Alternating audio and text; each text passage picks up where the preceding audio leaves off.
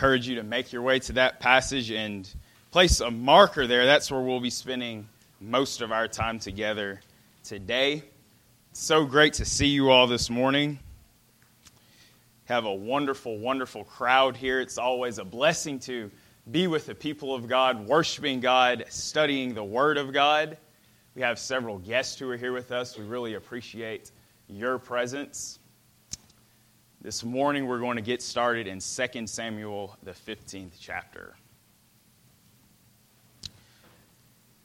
It was truly the darkest hour of King David's life. The effects of his sins with Bathsheba were in full effect. If you remember back in 2 Samuel chapter 12, after David commits that heinous sin with Bathsheba, the Lord sends Nathan the prophet to him to tell him that the sword would not depart from his house. Meaning, because of all of the horrible, awful, ungodly things that David has done, tragedy upon tragedy upon tragedy will continue to strike he and his family. And so we know in that passage the child that was born in that ungodly relationship dies. Here in 2 Samuel chapter 15, things go from bad to worse. David's family continues to be destroyed.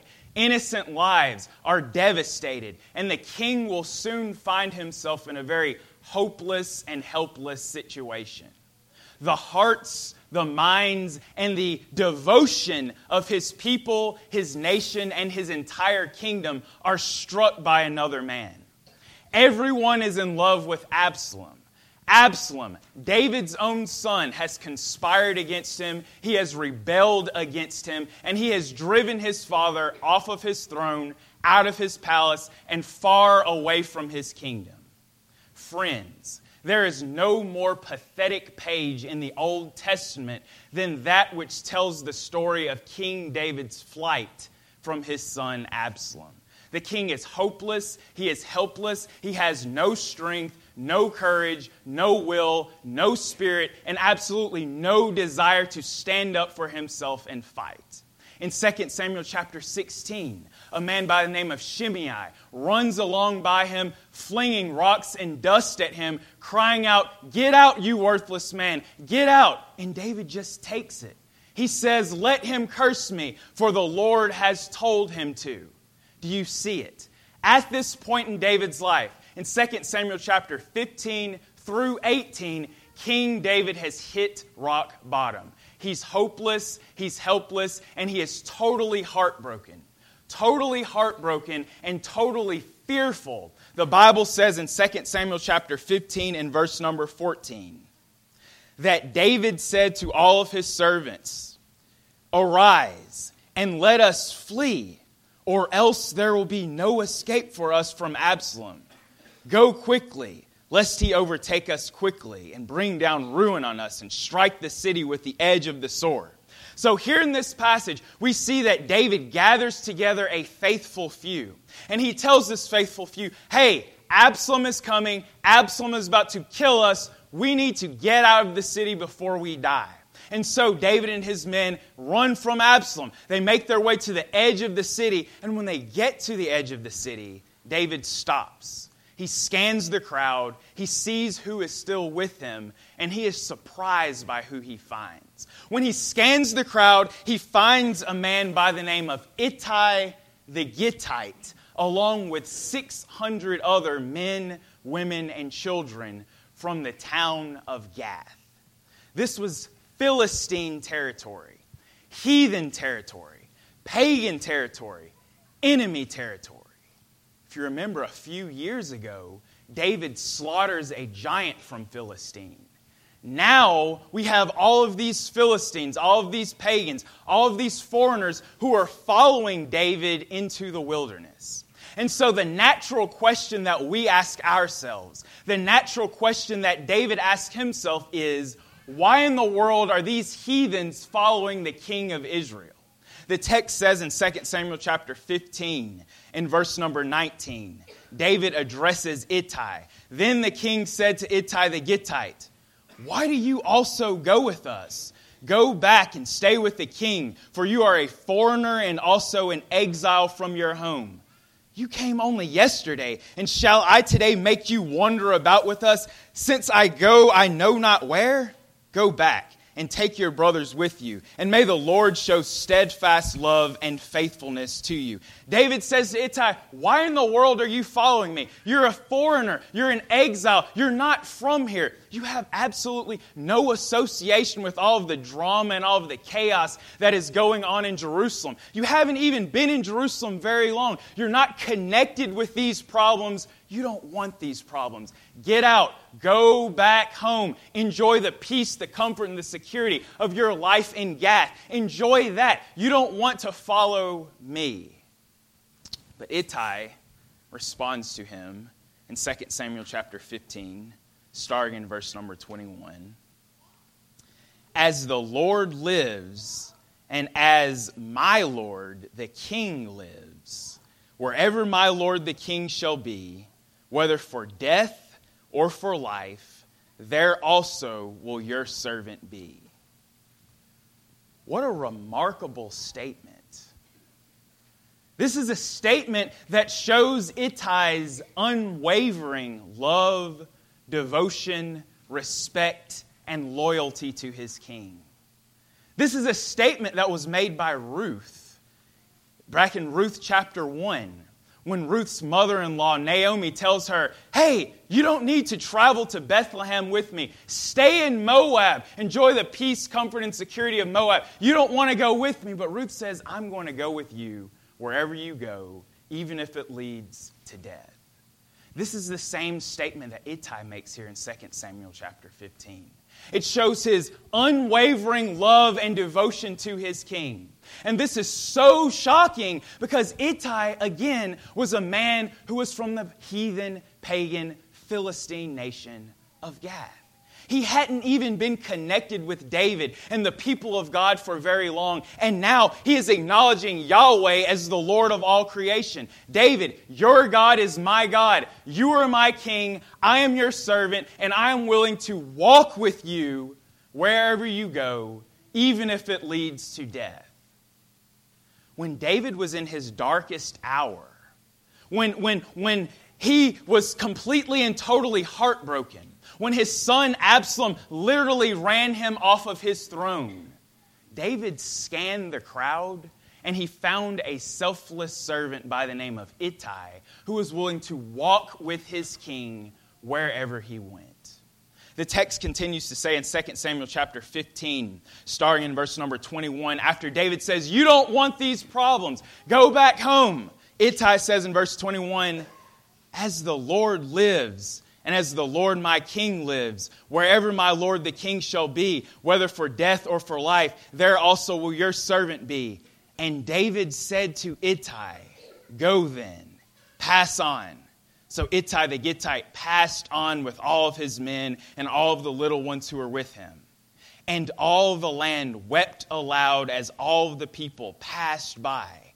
And the king crossed the brook Kidron, and all the people passed on toward the wilderness. Not only has Ittai and his 600 men followed David out of Gath and into Jerusalem, not only did they follow their king out of Jerusalem to the edge of the city, but after David tells them to go back home, Ittai and his 600 men continue to follow their king through the brook and into the wilderness.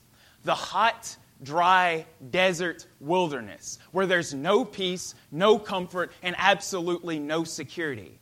This man, this Philistine man, could have gone back to his hometown. He could have enjoyed the Lord's steadfast love and faithfulness. He could have been showered with good things, but he chose rather, he chose rather to walk with his king wherever his king went. Ittai was a selfless servant who was willing to walk with his king. But not only that, he was a selfless servant who was willing to weep with his king as the story continues in 2 Samuel chapter 15, starting in verse number 30, as David and his men are making their way through the wilderness, the text says in verse 30, But David went up the ascent of the Mount of Olives, weeping as he went, barefoot and with his head covered. The king in this moment is full of emotion. He's struck. He is overcome with emotion. He is in his darkest hour.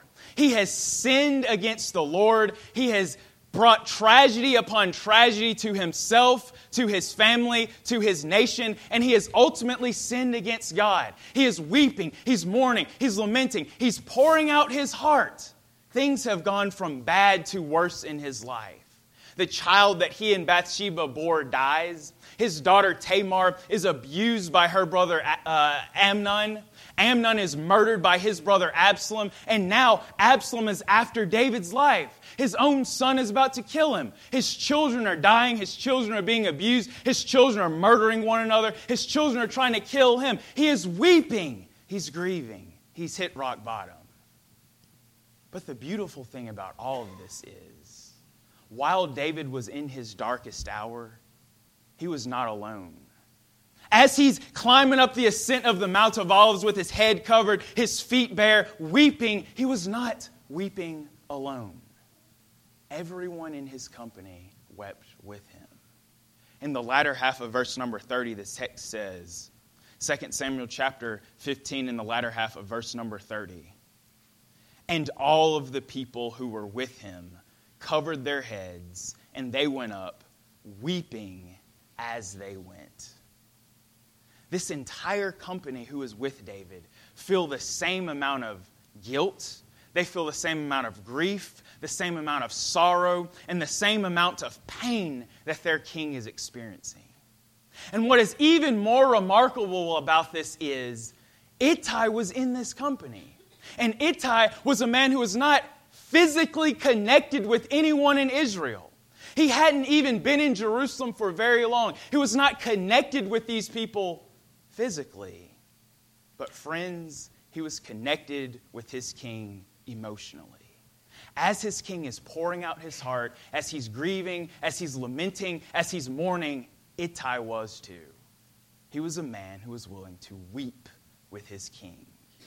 But not only that, third and finally, in David's darkest hour, when he hit rock bottom, as his son Absalom is literally running him off of his throne, King David scans the crowd to see who's with him, and he finds a selfless servant who's willing to walk with him all the way through the wilderness, up the Mount of Olives, and straight into war. Ittai was a man who was willing to go to war for his king. In 2 Samuel chapter 18, in 2 Samuel chapter 18, just after Absalom listens to the advice of King David's secret messenger Hushai, he gathers together the rebellious Israelite army and he goes to war against David. Unbeknownst to Absalom, this plan that Hushai devised for Absalom gave David and his men plenty of time to rest and plenty of time to get themselves ready for war. And so now everything is on the line. Absalom and the rebellious Israelites are standing on one side. David and his men are standing on the other side. They're about to fight. Before they fight, David selects three commanders to lead his army into battle. The text says in 2 Samuel chapter 18 and verse number 1 then David mustered the men who were with him and set over them commanders of thousands and commanders of hundreds. And David sent out the army, one third under the command of Joab, one third under the command of Abishai, the son of Zeruiah, Joab's brother, and one third under the command of Ittai the Gittite.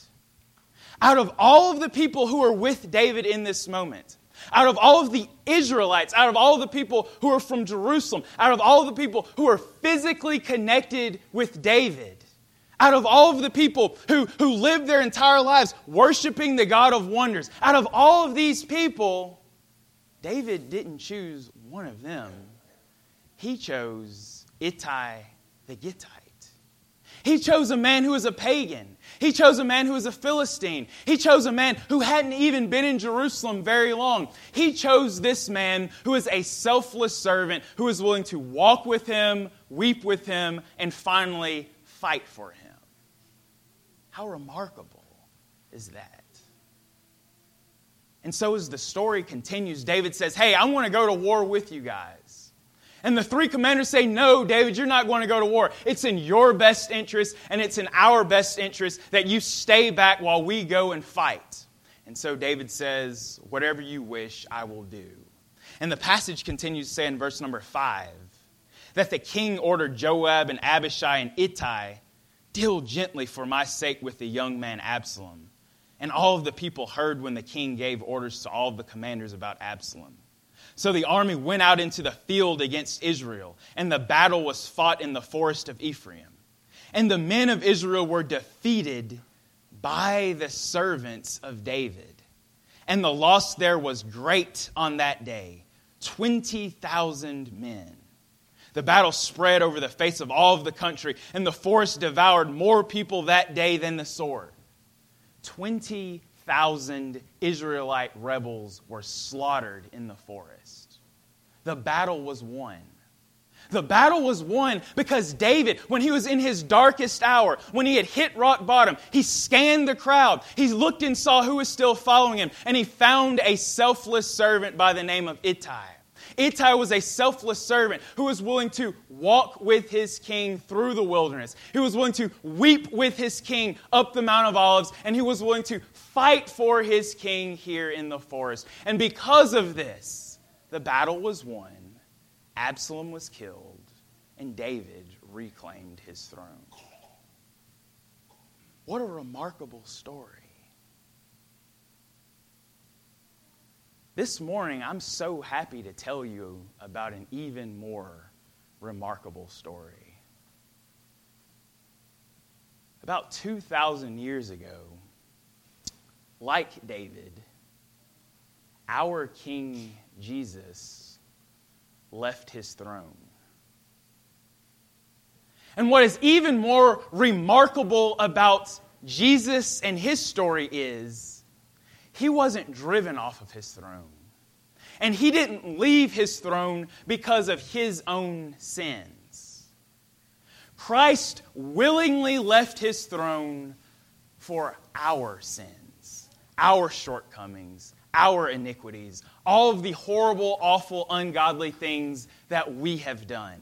That's why our King left his throne.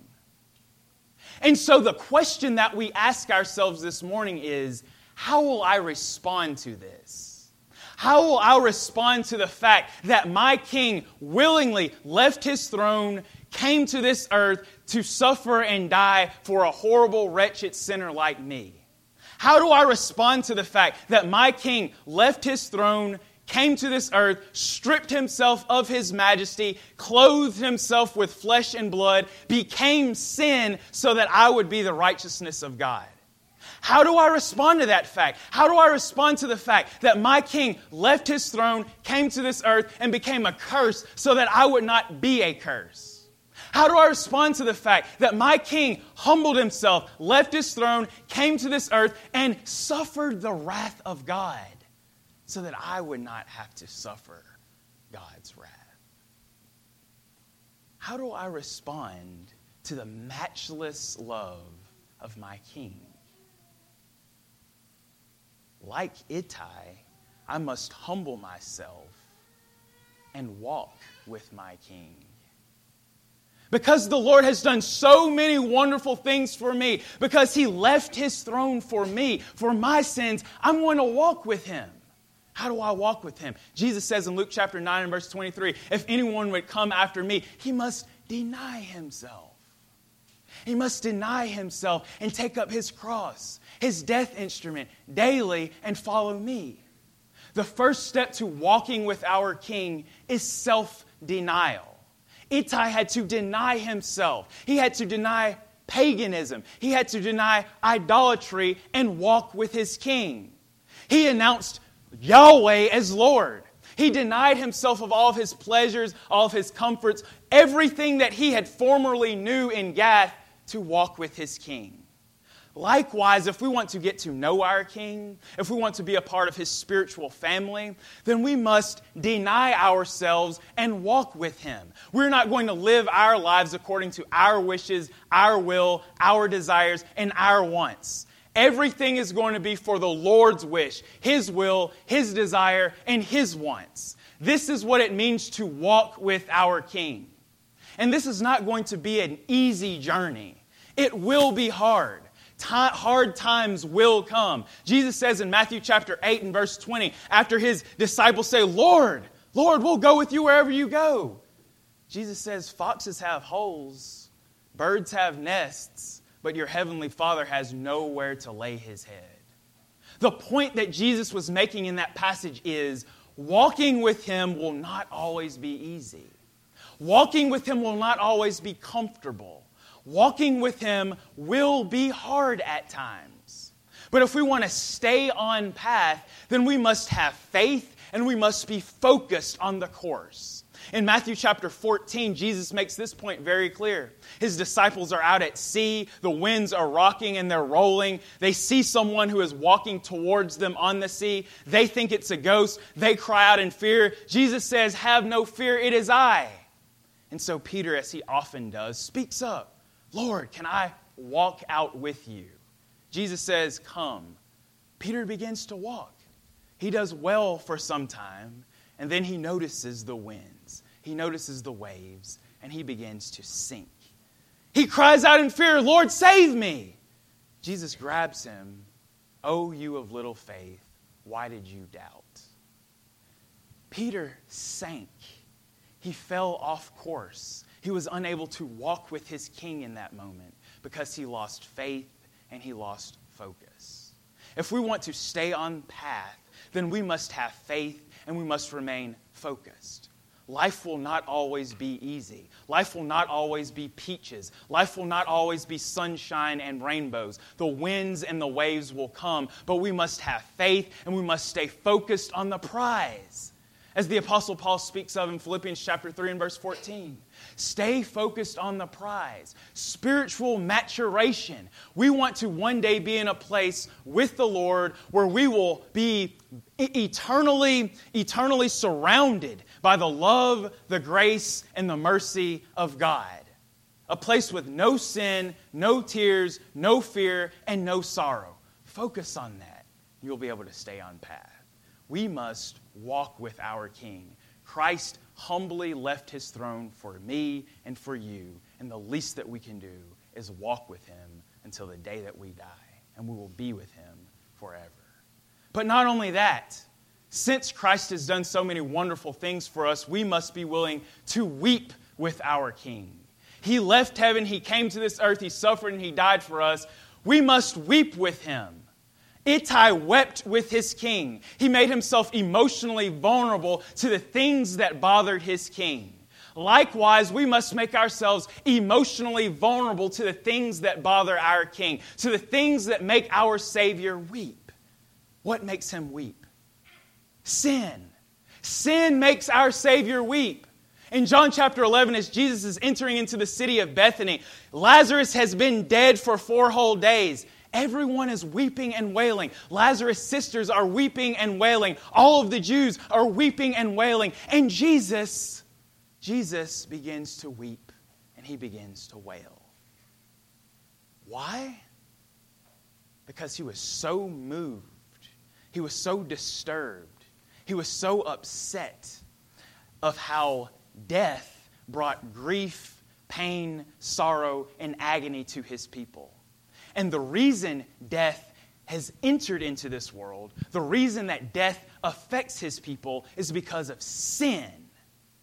Friends, our King weeps over sin. In Luke chapters 13 and Luke chapter 19, Christ wept over the city of Jerusalem.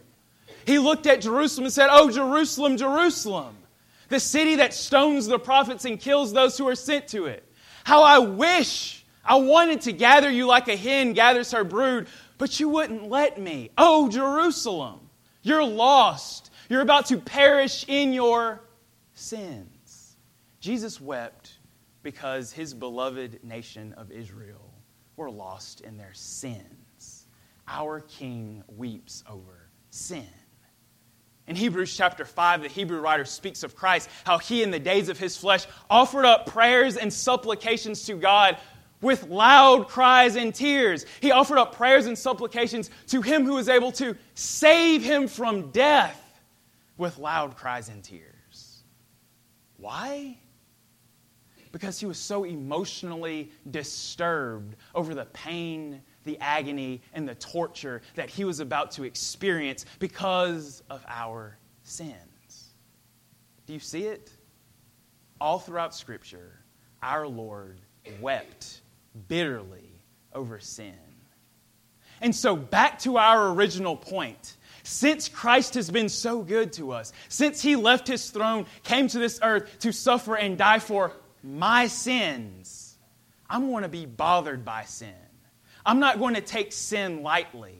I'm going to grieve over sin. When I see sin, I'm going to call it out. When I sin, I'm going to do better. I'm going to take sin seriously because it was my sins that caused Christ to leave heaven. It was my sins that rejected him, him in his darkest hour. It was my sins that tortured him. It was my sins that spit on him, that mocked him, that slapped him, that scourged him, that had his hands nailed to that tree. It was my sins that caused my Savior to pour out his blood for me, and for that reason, I weep bitterly.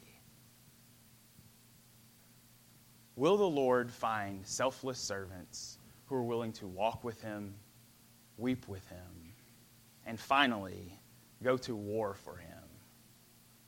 Will we go to war with our Savior? Ittai was willing to stand up and fight for his king. Are we willing to stand up and fight for the King of Kings?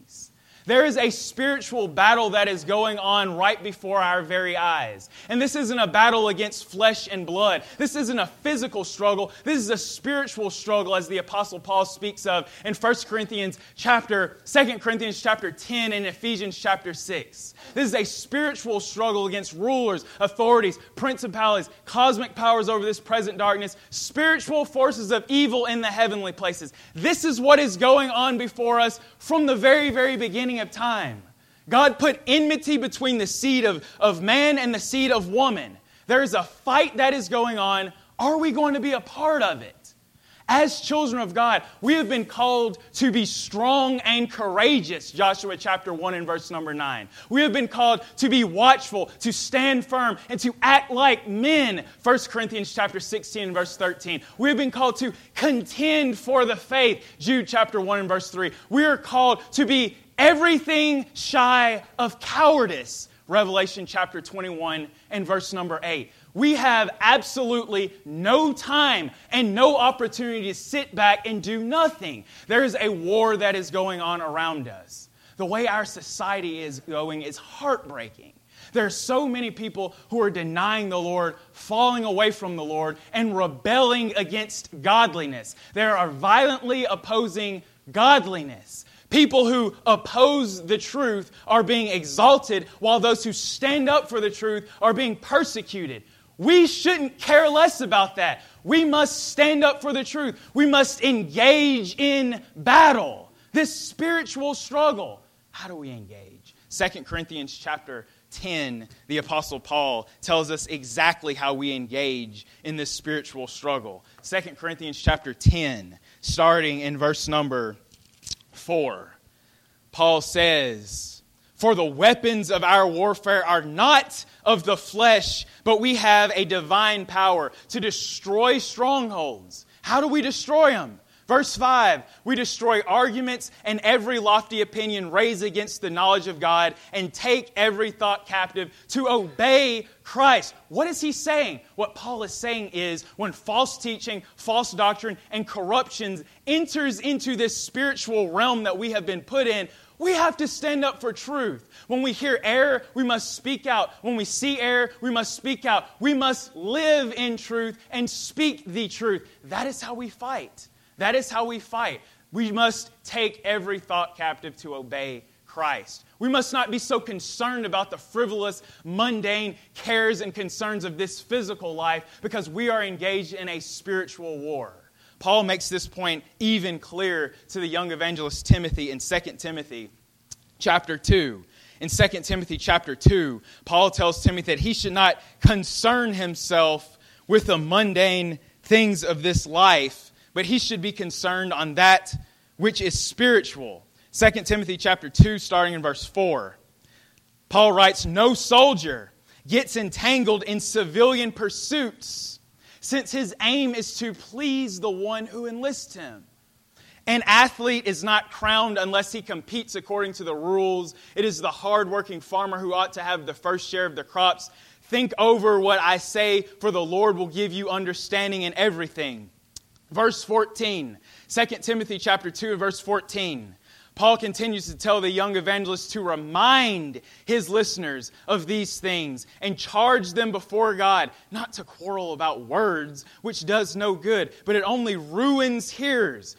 Do your best to present yourself to God as one approved, a worker who has no need to be ashamed, rightly handling the word of truth. But avoid irreverent babble, for it will lead people into more and more ungodliness. That's what we must do. That is how we fight. We stand up and we speak the truth. Paul says in verse 22, verse 22, flee youthful passions and pursue righteousness, faith, love, and peace, along with those who call on the Lord from a pure heart. Verse 23 have nothing to do with foolish, ignorant controversies. You know that they breed quarrels. And the Lord's servant must not be quarrelsome, but kind to everyone, able to teach, patiently enduring evil, correcting his opponents with gentleness. And when this is done, God may perhaps grant them repentance, leading to a knowledge of the truth, and they may come to their senses. And guess what? They will escape from the snare of the devil after being captured by him to do his will. When we do these things that Paul describes here in 2 Timothy chapter 2, this world that is bound by sin and death, this world that is bound by ungodliness and unfaithfulness will be released and they will glorify and magnify the Lord. This world will glorify God. They will magnify God when we glorify God, when we magnify God, when we engage in battle, when we stand up for what is right. God needs his servants every day to go to war for the King of Kings and the Lord of Lords.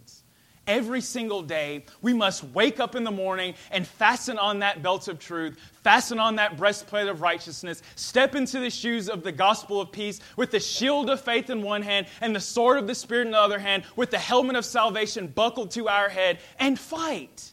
That is what we must do. And when we do that, Ephesians chapter 3 and verse 10, the manifold wisdom of God will be proclaimed to the heavenly places, and the battle will be won. Ittai was a man, a selfless servant, who was willing to walk with his king, weep with his king, and go to war for his king. May the Lord find selfless servants today who are humble enough to weep with our king, walk with our king, and fight with our king. And when we do this, the battle will be won. If you're here this morning and you're not a Christian, this is the perfect opportunity to become one. You do so by hearing the Word of God, believing the Word of God, believing that Jesus Christ is His Son, making a commitment to follow him and to serve him and to devote your life to him until your life on this earth is done, making a public confession of your belief in Christ and your uh, diligence to, to strive to walk after him. And after you've done all of that, you go to the watery grave of baptism and have your sins completely washed away, coming up a child of God, ready to engage in this spiritual battle that we are involved in. If you've done that before, but you've fallen away, you've made mistakes, and you would like to make things right, or if you have any other spiritual need this morning, please come to the front while we stand and sing.